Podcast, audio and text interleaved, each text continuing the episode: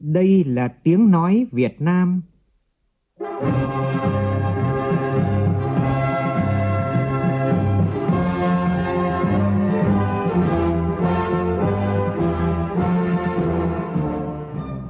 là tiếng nói Việt Nam, phát thanh từ Hà Nội, thủ đô nước Cộng hòa xã hội chủ nghĩa Việt Nam.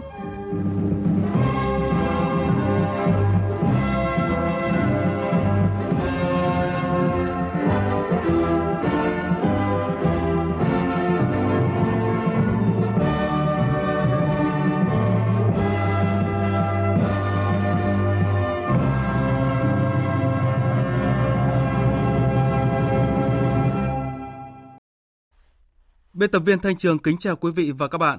Mời quý vị và các bạn nghe chương trình Thời sự trưa của Đài Tiếng Nói Việt Nam với những nội dung chính sau đây.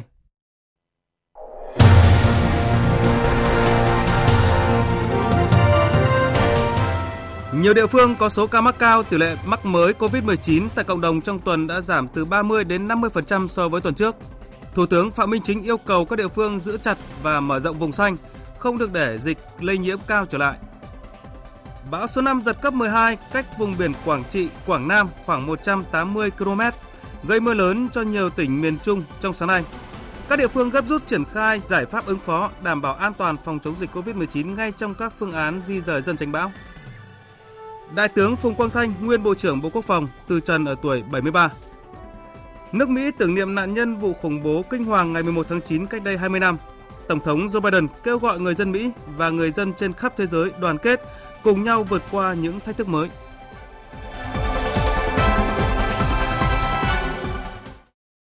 Bây giờ là tin chi tiết. Trước hết mời quý vị và các bạn nghe tin bão khẩn cấp cơn bão số 5 với phần cập nhật của biên tập viên Hiền Lương. Do ảnh hưởng của bão số 5 tại trạm đảo Lý Sơn, Quảng Ngãi đã có gió mạnh cấp 7, giật cấp 10. Khu vực từ Thừa Thiên Huế đến Bình Định đã có mưa to, có nơi mưa rất to với lượng mưa phổ biến từ 80 đến 120 mm, có nơi trên 150 mm. Hồi 10 giờ ngày 11 tháng 9, vị trí tâm bão ở vào khoảng 15,7 độ Vĩ Bắc, 110,1 độ Kinh Đông, cách bờ biển Quảng Trị, Quảng Ngãi khoảng 180 km về phía đông. Sức gió mạnh nhất vùng gần tâm bão mạnh cấp 9, cấp 10, tức là từ 75 đến 100 km một giờ, giật cấp 12. Bán kính gió mạnh từ cấp 6, giật từ cấp 8 trở lên khoảng 160 km tính từ tâm bão. Dự báo trong 12 giờ tới, bão di chuyển theo hướng Tây, mỗi giờ đi được từ 5 đến 10 km. Đến 22 giờ ngày 11 tháng 9, vị trí tâm bão ở vào khoảng 15,7 độ Vĩ Bắc, 109,2 độ Kinh Đông, ngay trên vùng biển từ Quảng Trị đến Quảng Ngãi. Sức gió mạnh nhất vùng gần tâm bão mạnh cấp 8, cấp 9, tức là từ 65 đến 90 km một giờ, giật cấp 11. Dự báo trong 12 đến 24 giờ tới, bão di chuyển theo hướng Tây, mỗi giờ đi được từ 5 đến 10 km, đi vào đất liền và suy yếu dần thành áp thấp nhiệt đới. Đến 10 giờ ngày 12 tháng 9, vị trí tâm áp thấp nhiệt đới ở vào khoảng 15,8 độ Vĩ Bắc, 108,2 độ Kinh Đông. Trên đất liền khu vực từ Quảng Trị đến Quảng Ngãi, sức gió mạnh nhất vùng gần tâm áp thấp nhiệt đới mạnh cấp 7, tức là từ 50 đến 60 km một giờ, giật cấp 9. Vùng nguy hiểm trên biển trong 24 giờ tới, tức là vùng có gió mạnh từ cấp 6 giật từ cấp 8 trở lên, từ vĩ tuyến 14 đến 18 độ vĩ Bắc, phía tây kinh tuyến 115,5 độ kinh đông. Toàn bộ tàu thuyền hoạt động trong vùng nguy hiểm đều có nguy cơ cao chịu tác động của gió mạnh, sóng lớn và lốc xoáy.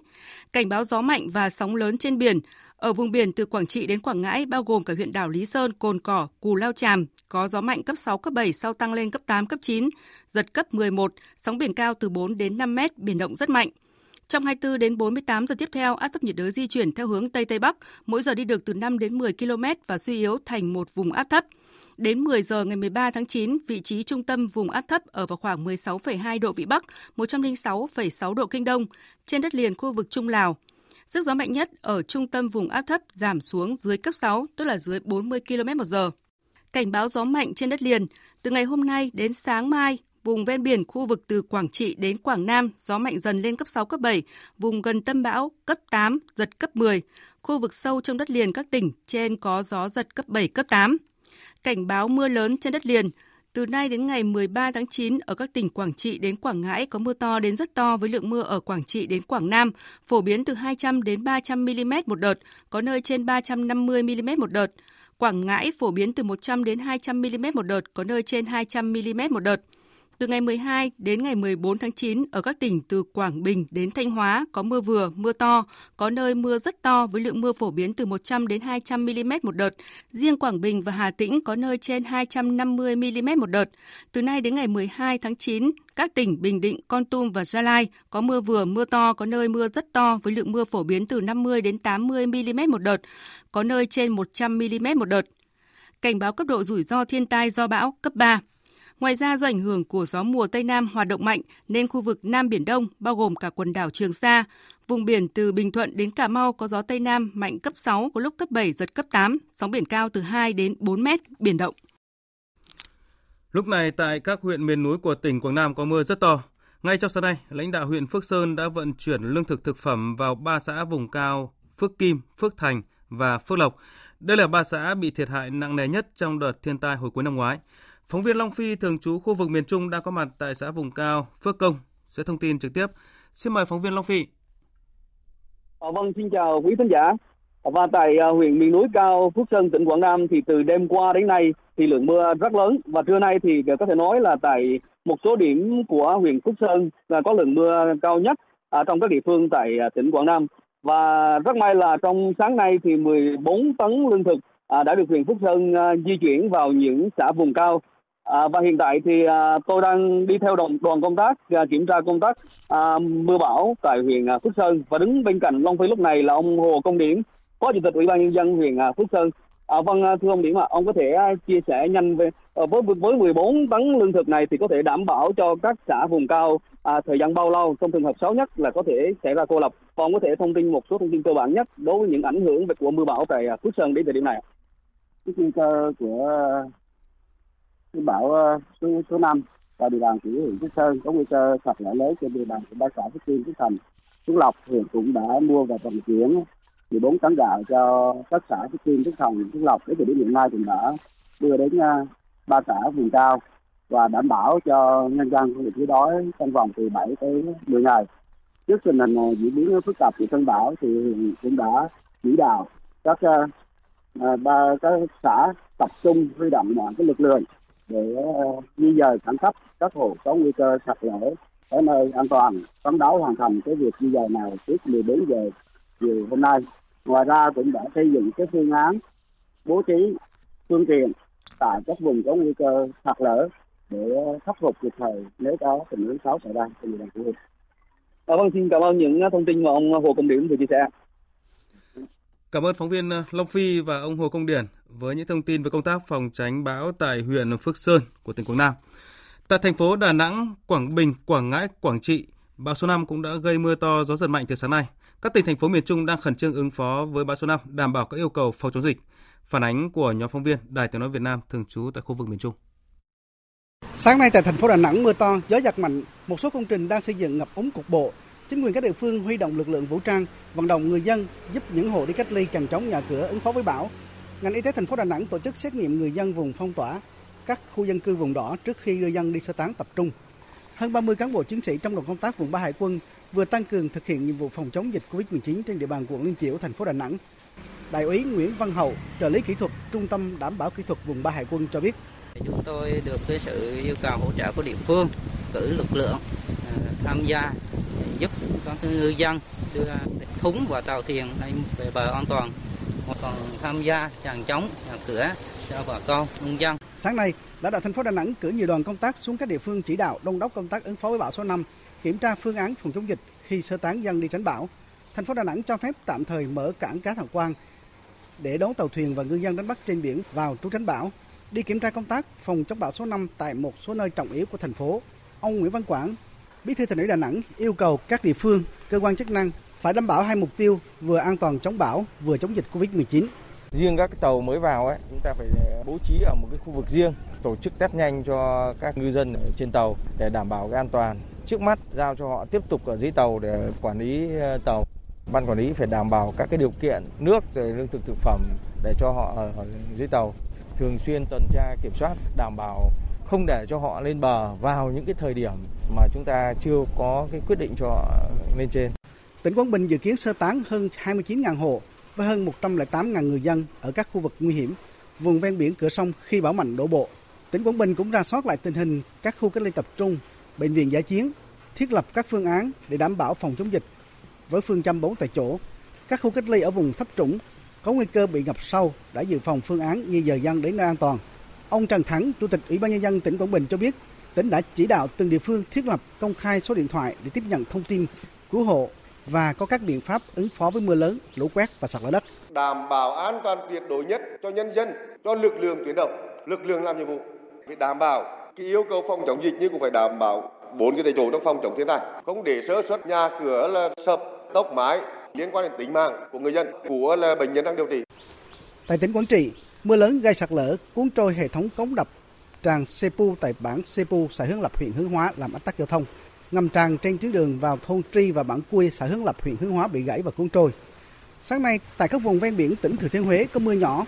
Lãnh đạo tỉnh yêu cầu các địa phương đang giãn cách xã hội triển khai phương án tránh bão.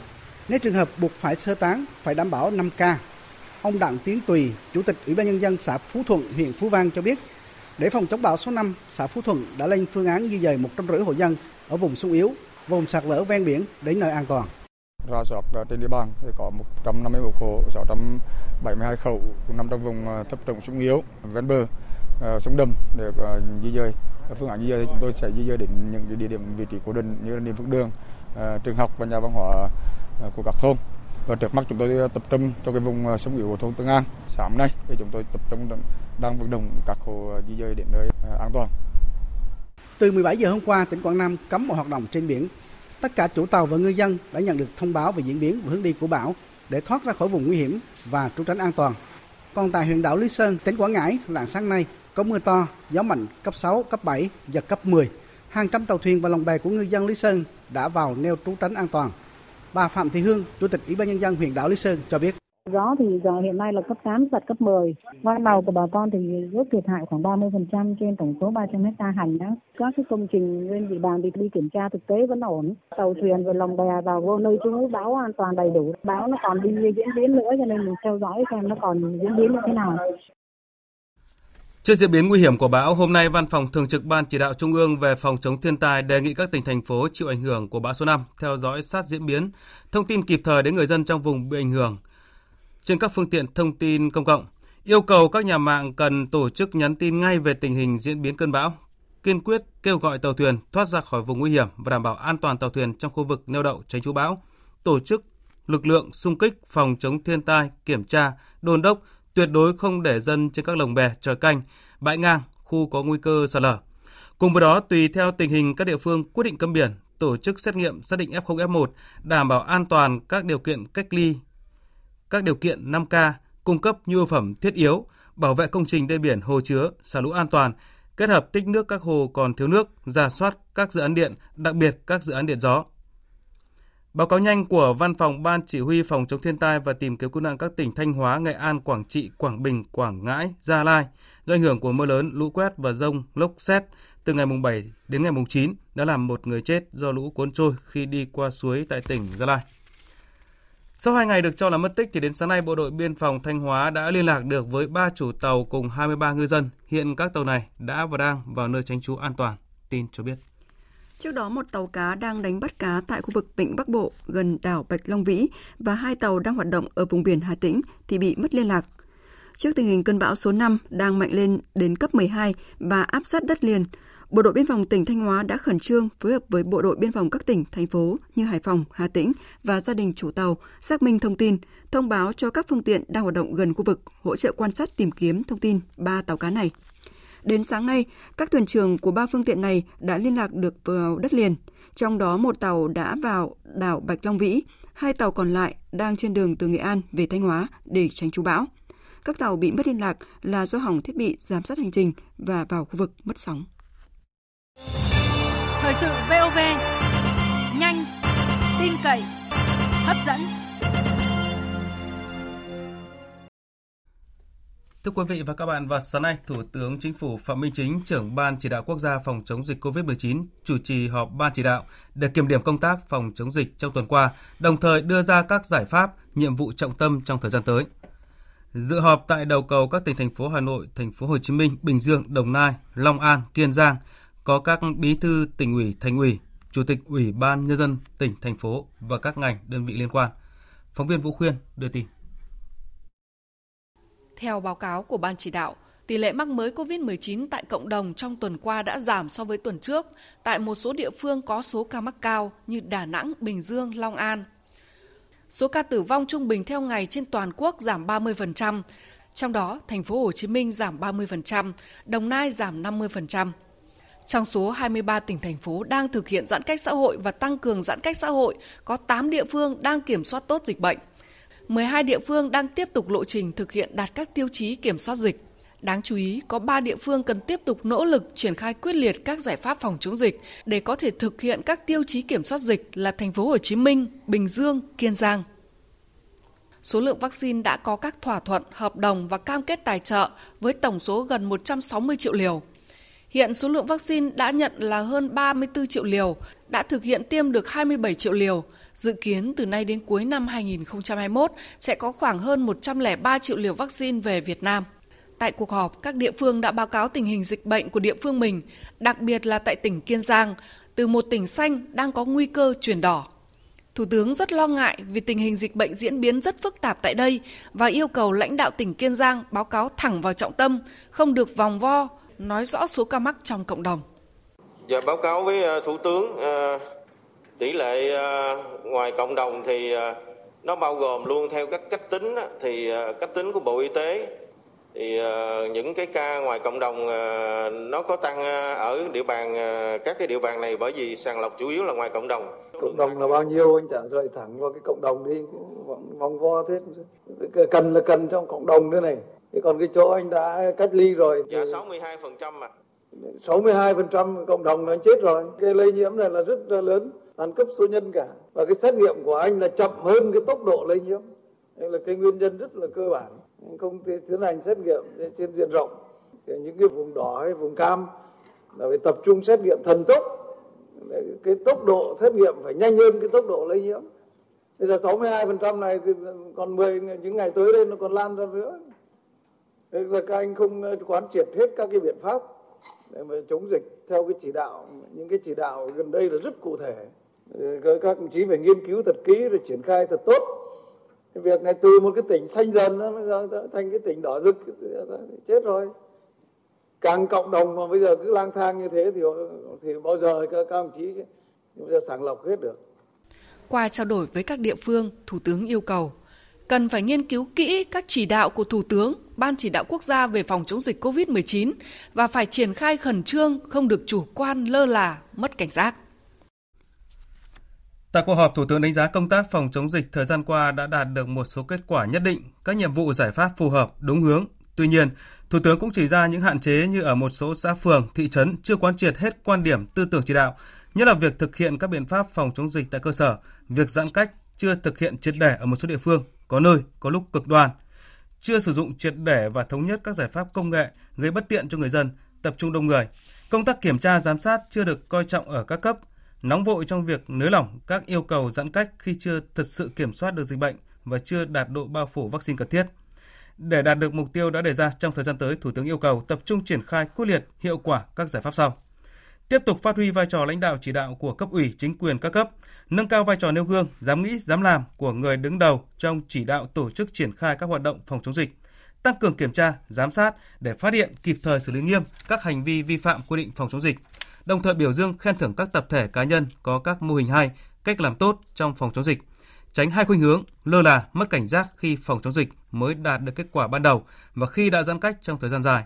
Và hai là chủ quan, nóng vội, muốn mở lại các hoạt động sản xuất kinh doanh. Tiếp tục quán triệt và triển khai hiệu quả công tác phòng chống dịch ngay tại xã phường, thị trấn. Khi thực hiện, xã phường, thị trấn phải thật sự là pháo đài, người dân phải thật sự là chiến sĩ, người dân là trung tâm phục vụ, là chủ thể trong phòng chống dịch tiếp tục đẩy mạnh triển khai các hoạt động đảm bảo an sinh xã hội, ra soát và đánh giá các việc triển khai nghị quyết số 68 của chính phủ, tiếp tục vận động, huy động các nguồn lực xã hội tham gia đóng góp cho công tác chăm lo an sinh xã hội, đồng thời triển khai tốt nhiệm vụ năm học mới phù hợp với tình hình dịch bệnh tại mỗi địa phương, tăng cường hợp tác công tư trong phòng chống dịch bệnh, đảm bảo an dân, an ninh, an toàn trật tự xã hội, nhất là tại các địa phương thực hiện giãn cách, tăng cường giãn cách xã hội và các địa bàn khu công nghiệp, chế xuất, doanh nghiệp sản xuất, kinh doanh. Thúc đẩy ứng dụng công nghệ thông tin trong phòng chống dịch, chính thức công bố và triển khai các nền tảng công nghệ bắt buộc dùng chung toàn quốc trong phòng chống dịch COVID-19, kết nối, liên thông các cơ sở dữ liệu hiện có, đảm bảo một ứng dụng thuận tiện cho người dân. Thủ tướng cũng yêu cầu Bộ Y tế hoàn thiện chiến lược tổng thể về phòng chống dịch trong tình hình mới, tập trung vào vaccine, xét nghiệm và điều trị, tập trung nâng cao năng lực hệ thống đáp ứng, trở lại trạng thái bình thường mới vào năm tới.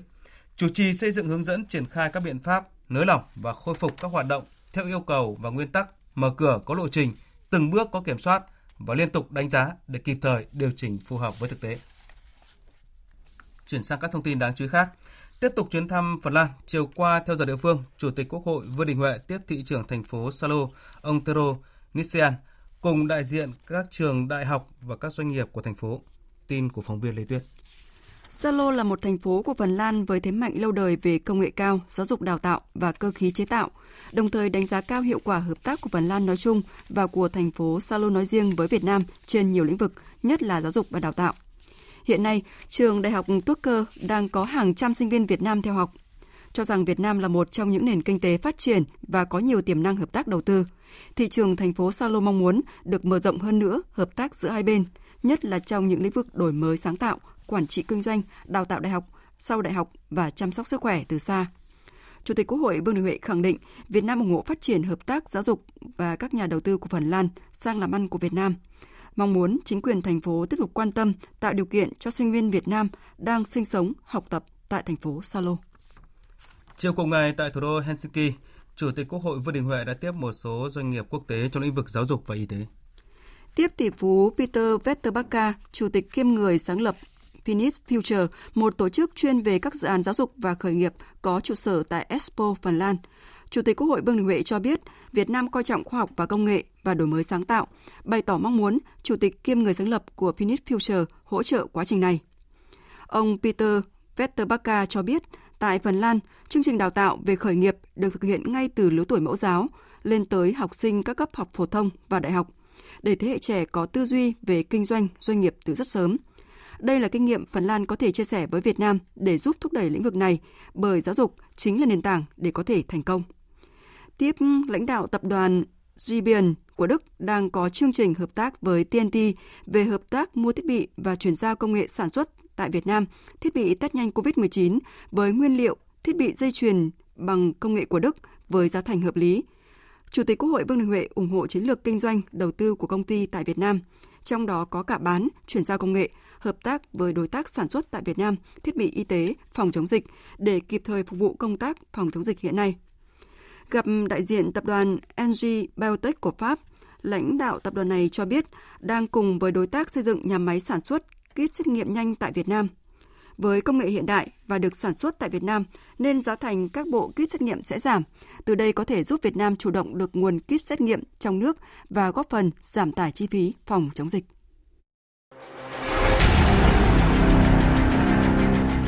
Đẩy lùi COVID-19, bảo vệ mình là bảo vệ cộng đồng.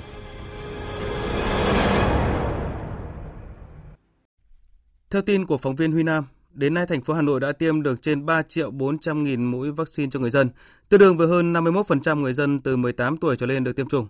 Chỉ riêng trong ngày hôm qua, thành phố tiêm được 361 nghìn mũi, mức cao kỷ lục và tăng hơn 100 nghìn mũi so với những ngày trước đó.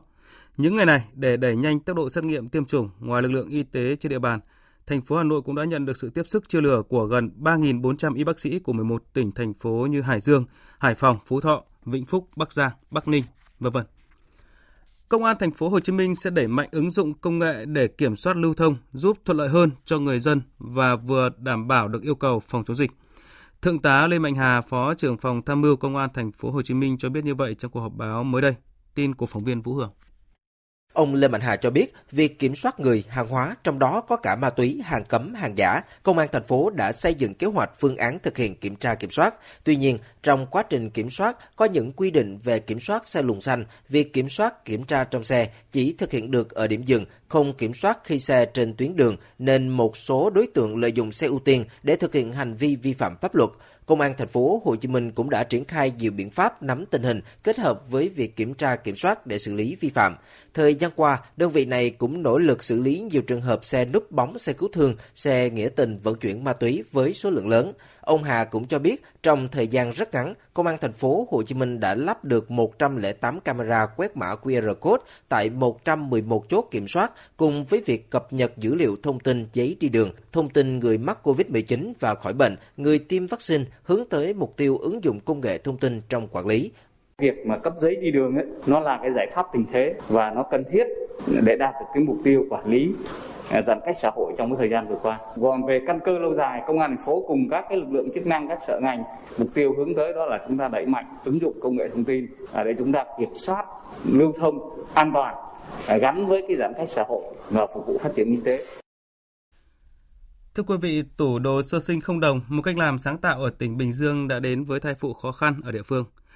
Tin của phóng viên Thiên Lý. Tủ đồ sơ sinh không đồng do chị Lê Phương Nga, người dân ở phường Phú Cường, thành phố Thủ Dầu Một, tỉnh Bình Dương khởi xướng. Theo dõi mạng xã hội, chị Nga thấy rất nhiều chị em phụ nữ kêu cứu vì mất việc làm, điều kiện kinh tế khó khăn, cộng với việc đang nằm trong vùng phong tỏa nên không thể chuẩn bị đồ để đi sinh. Trước thực tế đó, Nga cùng các chị em phụ nữ xây dựng chương trình tủ đồ sơ sinh không đồng, tặng túi đi sinh cho các mẹ bầu. Nhóm hoạt động theo tinh thần tự nguyện, tận dụng nguồn quần áo, đồ dùng cũ của các mẹ bỉm sữa trao tặng, giặt sạch, soạn thành một túi đi sinh cơ bản nhất gồm quần áo, nón, vớ, khăn, cho bé đủ dùng trong hai tuần sau sinh. Còn tả, sữa thì nhóm vận động các nhà hảo tâm chung tay hỗ trợ. Chị Thanh Nga cho biết, nhóm đặt mục tiêu mỗi tháng sẽ tặng 100 túi đi sinh cho các mẹ bầu. Mấy mẹ bầu ở trong cái vùng đỏ thì không có được ra chốt. Cái tủ đồ đó nếu mà được là có nhiều cái đầu mối hơn. Ở các hội phụ nữ ở các xã phường á, thì các chị bầu đi tới xã phường đó lấy thì nó dễ hơn là đi lang thang ở ngoài để lấy. Đến nay, sau một tháng hoạt động, chương trình đã hỗ trợ túi đi sinh cho hơn 60 mẹ bầu tại các địa phương trong tỉnh. Đó là các mẹ bầu khó khăn, đơn thân, gọi trực tiếp cho các thành viên trong nhóm hoặc thông qua danh sách do Tổng đài 1022 tỉnh Bình Dương giới thiệu. Theo tin từ Ban Bảo vệ chăm sóc sức khỏe cán bộ Trung ương, Đại tướng Phùng Quang Thanh, sinh năm 1949, nguyên Ủy viên Bộ Chính trị, nguyên Bộ trưởng Bộ Quốc phòng sau một thời gian lâm bệnh, mặc dù được Đảng, Nhà nước, tập thể các giáo sư bác sĩ tận tình cứu chữa, gia đình hết lòng chăm sóc, nhưng do bệnh nặng sức yếu, đồng chí đã từ trần vào dạng sáng nay tại nhà riêng ở đường Nguyễn Tri Phương, quận Ba Đình, thành phố Hà Nội. Lễ viếng, lễ truy điệu, lễ an táng Đại tướng Phùng Quang Thanh sẽ được thông báo sau. Ủy ban Kiểm tra tỉnh ủy Phú Yên thông báo kết quả kỳ họp lần thứ 8 của Ủy ban Kiểm tra tỉnh ủy. Quyết định thi hành kỷ luật ông Lê Xuân Hà, Ủy viên Đảng đoàn, trưởng ban Kinh tế Ngân sách Hội đồng Nhân dân tỉnh Phú Yên và bà Đào Thị Lý Len, Phó Tránh Văn phòng Sở Tài nguyên và Môi trường tỉnh Phú Yên bằng hình thức cảnh cáo. Trước đó, trong thời gian tỉnh Phú Yên đang thực hiện giãn cách xã hội theo chỉ thị 16 để phòng chống dịch COVID-19, như ông Lê Xuân Hà và bà Đào Thị Lý Len đã hẹn ra ngoài vì lý do cá nhân, không thực sự cần thiết. Khi bị lực lượng chức năng phát hiện, hai người này cho biết lý do ra ngoài là đi xem đất. Ủy ban kiểm tra kiểm tra tỉnh ủy Phú Yên xem xét vi phạm của hai cá nhân này là nghiêm trọng, gây dư luận xấu trong cán bộ, đảng viên và nhân dân. Tạp chí Thuế vừa phát động cuộc thi viết về thuế với thương mại điện tử theo hình thức trực tuyến nhân ngày pháp luật tài chính và kỷ niệm 76 năm ngày truyền thống ngành thuế Việt Nam. Bà Đặng Thị Thanh Mai, Tổng biên tập tạp chí Thuế, trưởng ban tổ chức cuộc thi cho biết, tại Việt Nam, lĩnh vực thương mại điện tử là khá mới. Lĩnh vực này đã và đang rất cần những chính sách và công tác quản lý phù hợp với thực tiễn phát triển của thương mại điện tử. Chính vì vậy, Cuộc thi này rất có ý nghĩa trong công tác quản lý thuế nói riêng và quản lý kinh tế trong thương mại điện tử nói chung, thu hút sự quan tâm lớn của toàn xã hội.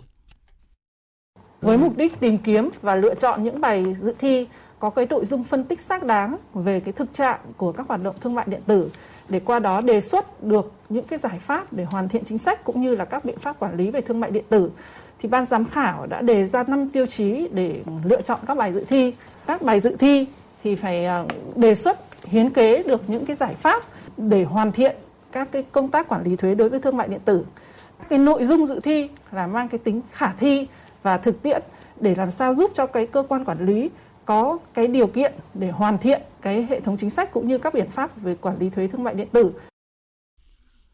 Do ảnh hưởng của dịch COVID-19, nhiều nông sản của tỉnh Đắk Nông gặp khó về đầu ra. Trước tình hình này, Sở Nông nghiệp và Phát triển nông thôn tỉnh đã kết nối hỗ trợ giúp bà con tiêu thụ hàng tấn nông sản. Tin của phóng viên Tuấn Anh, thường trú khu vực Tây Nguyên. Theo thống kê của ngành nông nghiệp tỉnh, từ nay đến tháng 11 có khoảng 43.000 tấn rau, củ quả, sầu riêng và bơ của bà con cần tiêu thụ, ước khoảng 900 tấn mỗi ngày. Tuy nhiên, Do ảnh hưởng của dịch bệnh COVID-19 nên việc tiêu thụ nông sản của bà con gặp rất nhiều khó khăn. Nhiều nhà vườn chưa tìm được đầu ra cho nông sản, nhân công thu hoạch cũng không liên hệ được. Ông Nguyễn Viết Vui, Chi cục trưởng Chi cục Phát triển Nông nghiệp tỉnh Đắk Nông cho biết, hiện ngành nông nghiệp tỉnh Đắk Nông đã thành lập tổ hỗ trợ kết nối giúp người dân tiêu thụ các mặt hàng nông sản của địa phương. Theo đó, hơn 3 tuần nay trên 4.000 tấn rau củ quả các loại, 4.000 tấn sầu riêng và hơn 3.000 tấn bơ đã được ngành nông nghiệp của tỉnh kết nối tiêu thụ. Thời gian tới thì tôi cũng mong muốn các địa phương cần phải chỉ đạo sát sao hơn nữa đối với các bộ phận chuyên môn như phòng nông nghiệp rồi là các ban ngành đoàn thể cấp xã hỗ trợ cung cấp thông tin chúng tôi để chúng tôi có nắm được thông tin kịp thời, chính xác, kết nối với các thương lái cũng như các doanh nghiệp có nhu cầu thu mua để hỗ trợ cho bà con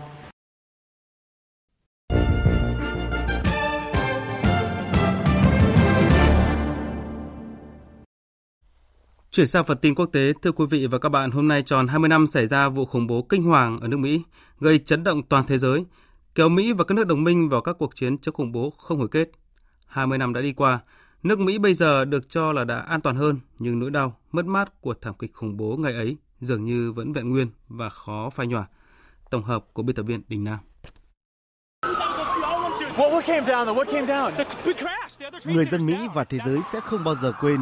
Hình ảnh hai chiếc máy bay dân sự bị không tặc điều khiển đâm vào tòa tháp đôi Bắc Nam của khu phức hợp Trung tâm Thương mại Thế giới tại New York, Mỹ vào ngày 11 tháng 9 năm 2001, khiến hai tòa nhà này bốc cháy dữ dội, khói đen bao trùm và đổ sập sau đó trước sự bàng hoàng của người dân.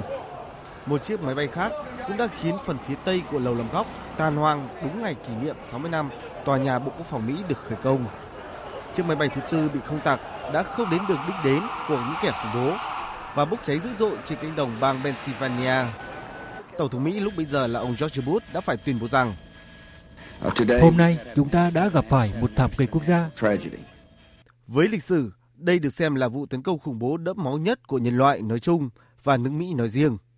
Với gần 3.000 người từ 90 quốc gia, song phần lớn là người Mỹ đã thiệt mạng, hơn 25.000 người khác bị thương, gây thiệt hại về cơ sở hạ tầng và tài sản ước tính khoảng 10 tỷ đô la Mỹ thảm kịch của 20 năm về trước giờ vẫn vẹn nguyên trong tâm trí người dân Mỹ trong mỗi dịp tưởng niệm các nạn nhân hàng năm.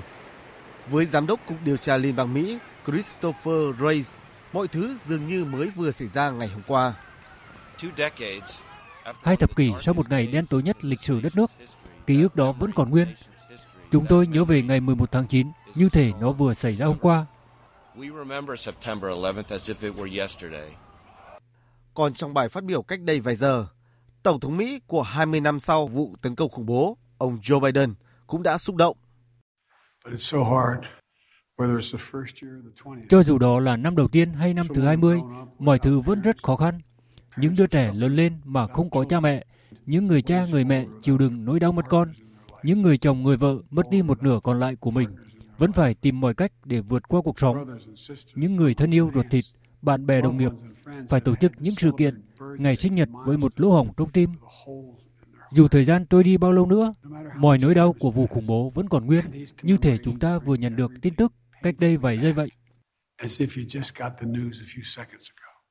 Ký ức buồn luôn hiện hữu khi chúng ta chứng kiến khoảng 22.000 hiện vật cá nhân được trưng bày tại bảo tàng 11 tháng 9 và các bảo tàng khác trên khắp nước Mỹ.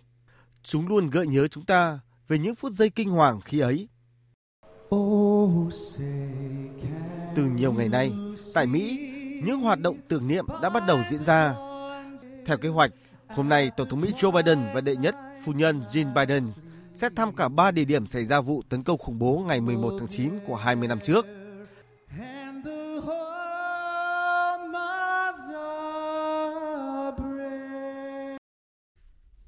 Chuyển sang các thông tin đáng chú ý khác. Theo thông báo, lễ tuyên thệ của chính phủ lâm thời ở Afghanistan dự kiến tổ chức vào ngày hôm nay, đúng thời điểm tưởng niệm 20 năm vụ khủng bố 11 tháng 9 tại Mỹ. Tuy vậy, thành viên chính phủ Afghanistan cho biết lễ tuyên thệ sẽ bị hoãn vài ngày để không khiến mọi người cảm thấy hoang mang.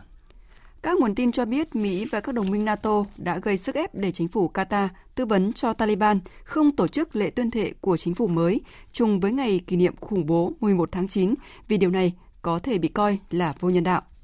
Nga được cho là đã thông báo với Qatar, quốc gia đóng vai trò như cầu nối giữa các nước phương Tây với chính phủ mới ở Kabul, rằng nước này sẽ không dự lễ tuyên thệ nếu sự kiện được tổ chức trùng với lễ kỷ niệm vụ khủng bố 11 tháng 9. Taliban trước đó đã mời các đại diện của Nga, Iran và Trung Quốc và Pakistan tới dự lễ tuyên thệ của chính phủ mới. Hôm qua, theo giờ New York, Hội đồng Bảo an Liên Hợp Quốc đã thảo luận về tình hình Yemen. Các báo cáo viên cho biết giao tranh quân sự tiếp tục diễn ra tại nhiều nơi ở Yemen, đặc biệt là tại Marib, làm nhiều người bị chết và bị thương, trong đó có phụ nữ và trẻ em, và nhấn mạnh cần phải chấm dứt ngay chiến tranh, bạo lực ở Yemen. Bên cạnh đó, các ý kiến cho rằng cần giải quyết các thách thức về nhân đạo, kinh tế và xã hội đối với Yemen thông qua việc gỡ bỏ việc cấm tàu chở hàng, nhập khẩu, dầu ra vào cảng. Các bên cũng cần nối lại đối thoại chính trị, trong đó có tăng cường sự tham gia của phụ nữ vào tiến trình này. Phát biểu tại cuộc họp, Đại sứ trưởng phái đoàn Việt Nam tại Liên Hợp Quốc Đặng Đình Quý kêu gọi các bên liên quan chấm dứt tất cả các hoạt động quân sự, nối lại đối thoại và nhấn mạnh việc tôn trọng độc lập, chủ quyền, thống nhất và toàn vẹn lãnh thổ của Yemen. Hội đồng Bảo an Liên Hợp Quốc cũng vừa họp nghe báo cáo về tình hình Libya và hoạt động của phái bộ hỗ trợ của Liên Hợp Quốc tại nước này. Trong phát biểu, các nước thành viên Hội đồng Bảo an chia sẻ quan ngại về các thách thức đối với quá trình chuẩn bị bầu cử ở Libya, kêu gọi các bên liên quan nỗ lực giải quyết khác biệt để thiết lập cơ sở pháp lý cho bầu cử. Đại sứ Phạm Hải Anh, Phó trưởng phái đoàn thường trực Việt Nam tại Liên Hợp Quốc kêu gọi các bên liên quan tăng cường các nỗ lực đối thoại và hòa giải, giải quyết khác biệt và tăng cường xây dựng lòng tin, triển khai đầy đủ các nội dung của thỏa thuận ngừng bắn. Tiếp theo là tổng hợp thông tin liên quan đến dịch COVID-19. Theo trang thống kê worldometer.info, tính đến hôm nay, thế giới có tổng cộng hơn 224 triệu 644 nghìn ca mắc COVID-19 với gần 4 triệu 631 nghìn ca tử vong. Số ca điều trị khỏi bệnh là hơn 201 triệu ca. Tổng thống Philippines Rodrigo Duterte đã ký sắc lệnh kéo dài tình trạng khẩn cấp thêm một năm do sự lây lan của đại dịch COVID-19. Tính đến hôm qua, Philippines đã ghi nhận gần 2 triệu ca mắc COVID-19, trong đó gần 35.000 ca đã tử vong. Chính phủ Thái Lan đã quyết định duy trì lệnh giới nghiêm ban đêm từ 9 giờ tối hôm trước đến 4 giờ sáng hôm sau tại các tỉnh thuộc vùng đỏ, chịu sự kiểm soát chặt chẽ và tối đa ít nhất là đến cuối tháng này. Giới chức y tế hàng đầu của Mỹ vừa tiết lộ vaccine ngừa COVID-19 của hãng dược phẩm Pfizer đang nghiên cứu bảo chế có khả năng sẽ được cấp phép sử dụng khẩn cấp cho trẻ em từ 5 đến 11 tuổi tại nước này từ cuối tháng 10 tới. Trong khi đó, vaccine Moderna cũng có thể được cấp phép cho cùng nhóm đối tượng này, nhưng muộn hơn khoảng 3 tuần. Về tranh cãi việc có nên tiêm vaccine mũi thứ ba hay không, giáo sư Sarah Gelbert, người nghiên cứu ra vaccine AstraZeneca nhận định, các loại vaccine COVID-19 vẫn còn hiệu quả cao một năm sau khi tiêm mũi thứ hai.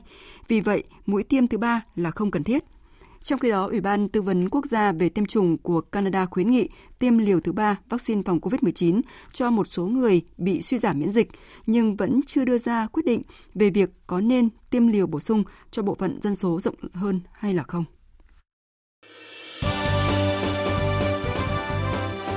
Thời sự tiếng nói Việt Nam tin nhanh Bình luận sâu Tương tác đa chiều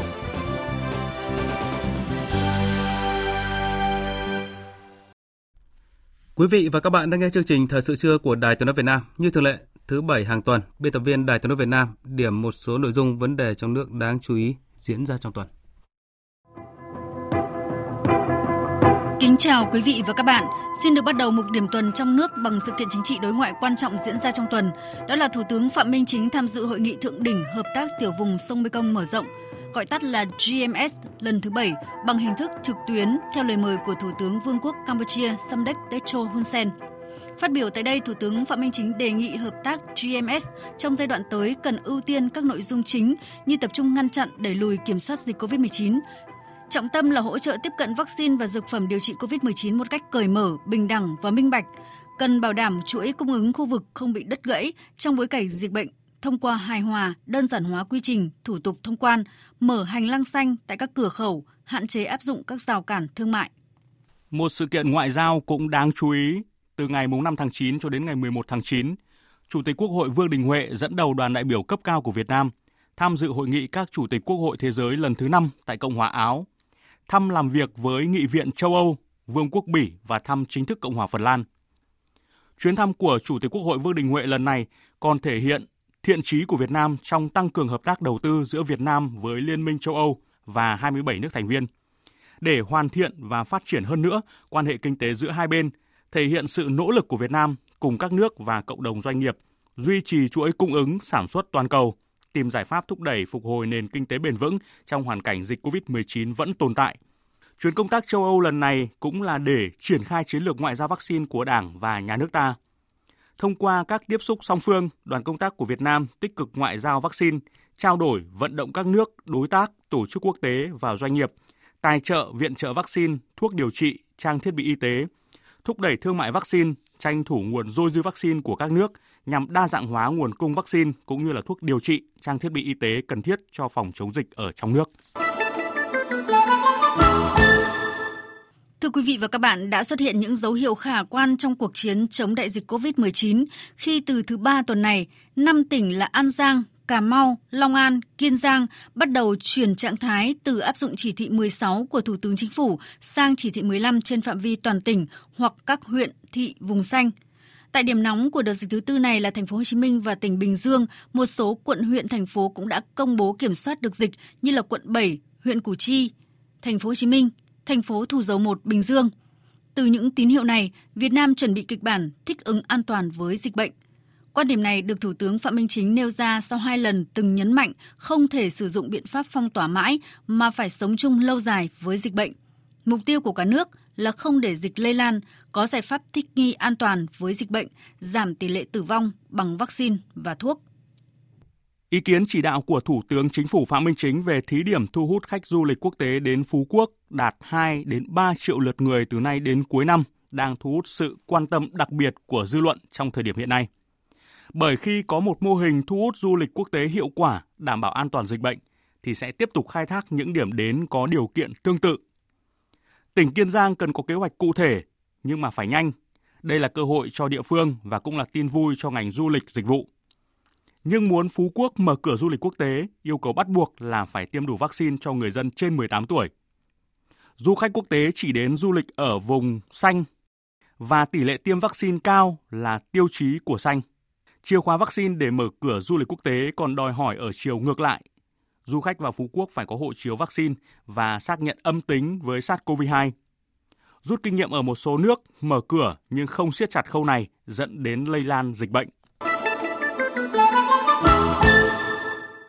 Sự kiện thu hút sự quan tâm đặc biệt của dư luận đó là tối thứ hai đầu tuần này, hàng trăm ngàn người dân ở thành phố Hồ Chí Minh và cả nước được xem và đặt câu hỏi với Chủ tịch Ủy ban nhân dân thành phố Hồ Chí Minh Phan Văn Mãi trên nền tảng livestream, tức là phát trực tiếp trên internet trong chương trình Dân hỏi thành phố trả lời.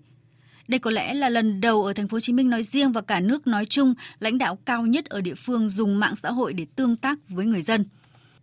Và cuộc trò chuyện này càng có ý nghĩa khi diễn ra trong lúc mọi người đang căng mình chống Covid-19 với bao mất mát, đau thương, thiệt hại về kinh tế. Buổi livestream là để tân chủ tịch Ủy ban nhân dân thành phố thể hiện mong muốn và quyết tâm đồng hành với người dân thông qua việc lắng nghe, sẻ chia để từ đó có những quyết sách đúng đắn kịp thời để chèo lái sớm đưa thành phố Hồ Chí Minh bình yên trở lại. Tất nhiên, trong thời gian hơn một giờ đồng hồ chưa thể thỏa mãn các câu hỏi mà người dân đặt ra. Thế nhưng, việc xuất hiện trực tiếp trên mạng xã hội của ông chủ tịch thành phố, người dân có thêm thông tin để đòi hỏi chính quyền cơ sở phục vụ, hỗ trợ tốt hơn để biết được vì sao chưa thể mở cửa, mở cửa theo điều kiện nào. Thưa quý vị và các bạn, sau lễ khai giảng, đặc biệt trong bối cảnh nhiều địa phương phải gồng mình với chống dịch COVID-19 vào cuối tuần qua, Bắt đầu từ tuần này, học sinh các địa phương có dịch đều phải triển khai dạy học bằng hình thức trực tuyến.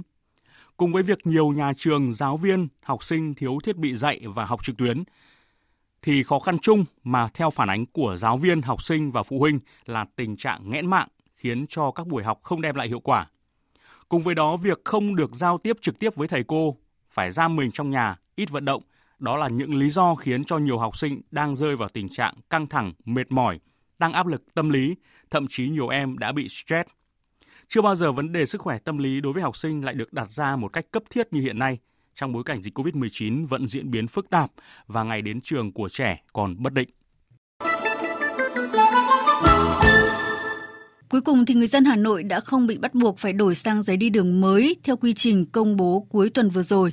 Thay vào đó, dùng cả cũ lẫn mới. Xin được nói thêm, đây là lần thứ hai Hà Nội đưa ra quyết định rồi lại thu hồi chóng vánh. Dư luận đặt vấn đề những biện pháp mang tính hành chính kiểu như là cấp giấy đi đường, lập hàng rào ngăn cách, lập chốt kiểm tra giấy tờ, không những không giúp giảm bớt nguy cơ lây nhiễm, mà ngược lại càng làm gia tăng những sự kiện dịch tễ đáng lo ngại như tập trung đông người ở nơi xin giấy hoặc là ùn ứ ở các chốt kiểm tra. Bài học đắt giá này đã diễn ra tại thành phố Hồ Chí Minh những tháng trước và lặp lại ở Hà Nội những ngày qua. Tờ giấy đóng mộc hay một cái mã QR không hề đảm bảo rằng những người cầm nó âm tính. Quy trình máy móc này tưởng chừng đầy rào cản kỹ thuật nhưng vẫn không có bất cứ căn cứ khoa học nào để sàng lọc người cấp giấy theo nguyên tắc di chuyển xanh. Thưa quý vị và các bạn, tại sao đội tuyển Việt Nam không được hưởng penalty? Có lẽ đó là câu hỏi mà rất nhiều người hâm mộ đội tuyển bóng đá Việt Nam đặt ra sau khi trọng tài điều khiển trận Việt Nam Australia đã không cho chúng ta một quả penalty sau khi cầu thủ Hồng Duy sút trúng tay cầu thủ của Australia ở trận đấu thuộc vòng loại thứ ba World Cup 2022 khu vực châu Á. Đây là điều tương tự đã xảy ra ở trận gặp Ả Rập Xê Út. Người hâm mộ rất bức xúc khi chúng ta thi đấu tốt và có khả năng giành thắng lợi. Nhưng vì hai pha bóng chạm tay nên giờ đội tuyển vẫn không có điểm nào ở vòng loại thứ ba. Tuy nhiên, theo phân tích của nhiều chuyên gia, trọng tài đã có lý do để không cho chúng ta một quả penalty. Vì luật 12 của luật bóng đá mới nhất áp dụng từ mùng 1 tháng 7 năm 2021 quy định về chơi bóng bằng tay là phải phình to ra một cách bất thường. Trong trường hợp này, tay như cầu thủ Australia được coi là tư thế tự nhiên. Tiếp theo chương trình là trang tin thể thao.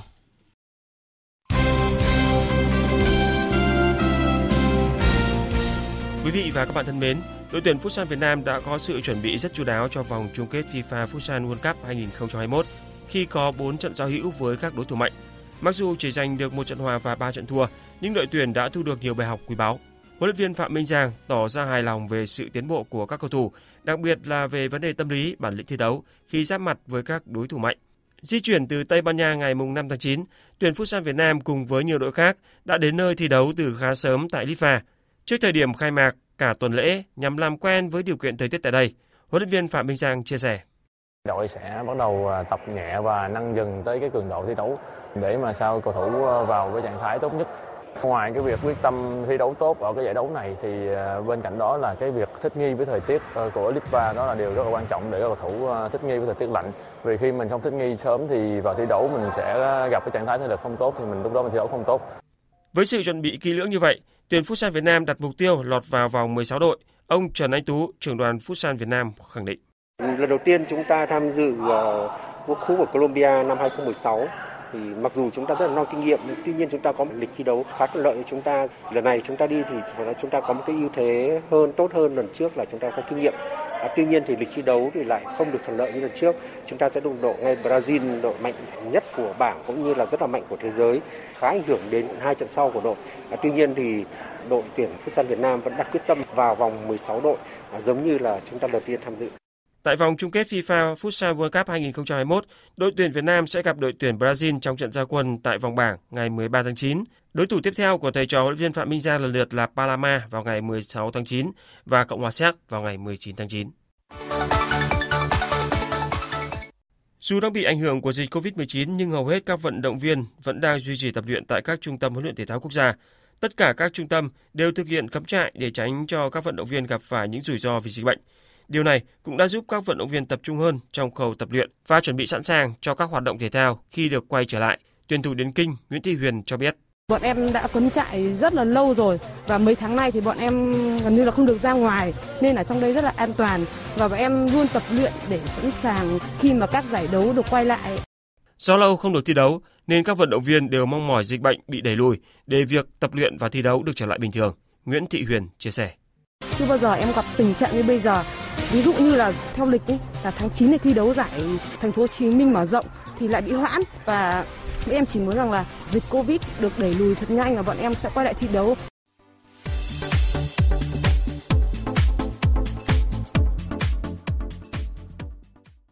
Quý vị và các bạn thân mến, dạng sáng nay 11 tháng 9, tay vợt Dani Medvedev đã đánh bại tay vợt Felix Alisasimi với tỷ số chung cuộc là 3-0 để lần thứ hai giành quyền vào chơi trận chung kết giải quần vợt Mỹ mở rộng. Hạt giống số 2 người Nga đã có màn trở lại đầy ấn tượng sau khi bị dẫn với tỷ số 2 năm trong set đấu thứ hai. Anh thắng 11 trong 13 game còn lại để kết thúc trận bán kết với Felix Alisami với tỷ số các set là 6-4, 7-5, và 6-2 sau 2 giờ 4 phút. Tay vợt Danny Medvedev đã viết tiếp lịch sử cho quần vợt Nga khi trở thành tay vợt nam đầu tiên hai lần vào chơi trận chung kết giải quần vợt Mỹ mở rộng. Sau trận đấu, Denis Medvedev cho biết. Đây không phải là trận đấu hay nhất của tôi, nhưng tôi vui vì đã vào chơi trận chung kết. Trong set 2, mọi người đã nghĩ về việc trận đấu sẽ phải kéo dài thêm một set nữa, còn tôi cố gắng cứu từng set point và trận đấu đã xoay chuyển hoàn toàn. Tay vợt Dani Medvedev lần thứ ba vào chơi trận chung kết Grand Slam, trong đó có hai lần tại giải quần vợt Mỹ mở rộng. Còn ở nội dung đơn nữ, hai tay vợt trẻ Emma Raducanu và Fernandez cùng thắng ở các trận bán kết để tạo nên cặp đấu chung kết lịch sử của giải Mỹ mở rộng. Emma Raducanu mới 18 tuổi và là tay vợt đầu tiên vào chơi trận chung kết Grand Slam dù phải chơi từ vòng loại. Trong khi đó, Fernandez 19 tuổi, là người trẻ nhất thắng 5 hạt giống ở một giải Grand Slam. Trận chung kết đơn nữ giải Mỹ mở rộng giữa Raducanu và Fernandez sẽ diễn ra vào lúc 3 giờ sáng ngày 12 tháng 9 theo giờ Việt Nam. Dự báo thời tiết Mời quý vị và các bạn nghe dự báo thời tiết chiều và đêm nay. Phía Tây Bắc Bộ có mây, có mưa rào và rông vài nơi, gió nhẹ, nhiệt độ từ 22 đến 35 độ. Phía Đông Bắc Bộ chiều nắng, có nơi nắng nóng, chiều tối và đêm có mưa rào và rông vài nơi, gió Bắc đến Tây Bắc cấp 2, cấp 3, nhiệt độ từ 24 đến 36 độ. Khu vực từ Thanh Hóa đến Thừa Thiên Huế, phía Bắc có mưa rào và rông vài nơi, phía Nam có mưa rào rải rác và có nơi có rông, gió Tây đến Tây Bắc cấp 3, vùng ven biển phía Nam gió mạnh dần lên cấp 6, cấp 7, vùng gần tâm bão cấp 8, giật cấp 10, khu vực sâu trong đất liền có gió giật cấp 7, cấp 8, nhiệt độ từ 23 đến 33 độ. Khu vực từ Đà Nẵng đến Bình Thuận có mưa to đến rất to và rải rác có rông, gió Tây Nam cấp 3, vùng ven biển phía Bắc gió mạnh dần lên cấp 6, cấp 7, vùng gần tâm bão cấp 8, giật cấp 10. Khu vực sâu trong đất liền có gió giật cấp 7, cấp 8, nhiệt độ từ 23 đến 30 độ. Khu vực Tây Nguyên có mưa rào và rông vài nơi, riêng chiều và tối có mưa rào và rải rác có rông, cục bộ có mưa to, các tỉnh Con Tum, Gia Lai có mưa vừa, mưa to, có nơi mưa rất to, gió Tây Nam cấp 2, cấp 3, nhiệt độ từ 19 đến 29 độ. Khu vực Nam Bộ có mưa rào và rông vài nơi, riêng chiều và tối có mưa rào và rải rác có rông, cục bộ có mưa to, gió Tây Nam cấp 2, cấp 3, nhiệt độ từ 23 đến 33 độ. Khu vực Hà Nội chiều nắng có nơi nắng nóng, đêm không mưa, gió Bắc đến Đông Bắc cấp 2, cấp 3, nhiệt độ từ 25 đến 36 độ. Dự báo thời tiết biển, Vùng biển Bắc Vịnh Bắc Bộ có mưa rào và rông vài nơi, gió Bắc đến Đông Bắc cấp 4, cấp 5. Vùng biển Nam Vịnh Bắc Bộ có mưa rào rải rác và có nơi có rông, gió Bắc đến Đông Bắc cấp 5. Vùng biển từ Quảng Trị đến Quảng Ngãi có mưa bão, gió mạnh cấp 6, cấp 7, sau tăng lên cấp 8, cấp 9, giật cấp 11, sóng biển cao từ 4 đến 5 mét, biển động rất mạnh. Vùng biển từ Bình Định đến Ninh Thuận, khu vực Nam Biển Đông, khu vực quần đảo Trường Sa thuộc tỉnh Khánh Hòa có mưa rào và rông, gió Tây Nam cấp 6, giật cấp 7, cấp 8, biển động. Vùng biển từ Bình Thuận đến Cà Mau có mưa rào và rông rải rác, gió Tây Nam cấp 6 có lúc cấp 7, giật cấp 8, cấp 9, biển động. Khu vực từ Cà Mau đến Kiên Giang có mưa rào và rông rải rác, gió Tây cấp 5. Khu vực Bắc và giữa Biển Đông có mưa rào và rải rác có rông, riêng vùng biển phía Tây có mưa bão. Gió Đông Nam cấp 5, riêng vùng biển phía Tây có gió xoáy mạnh cấp 8, cấp 9, vùng gần tâm bão đi qua mạnh cấp 10, giật cấp 12, biển động rất mạnh.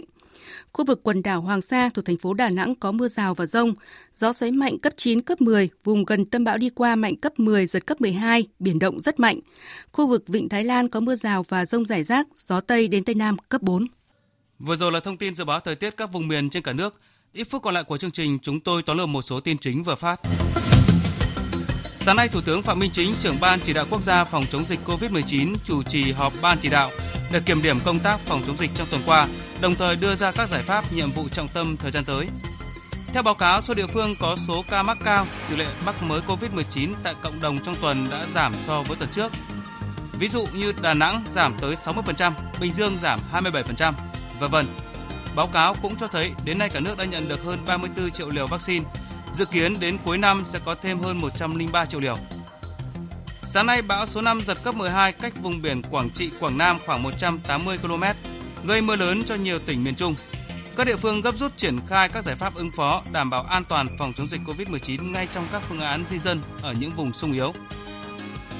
Hôm nay tròn 20 năm xảy ra vụ khủng bố kinh hoàng ở nước Mỹ, gây chấn động toàn thế giới kéo Mỹ và các nước đồng minh vào các cuộc chiến chống khủng bố không hồi kết.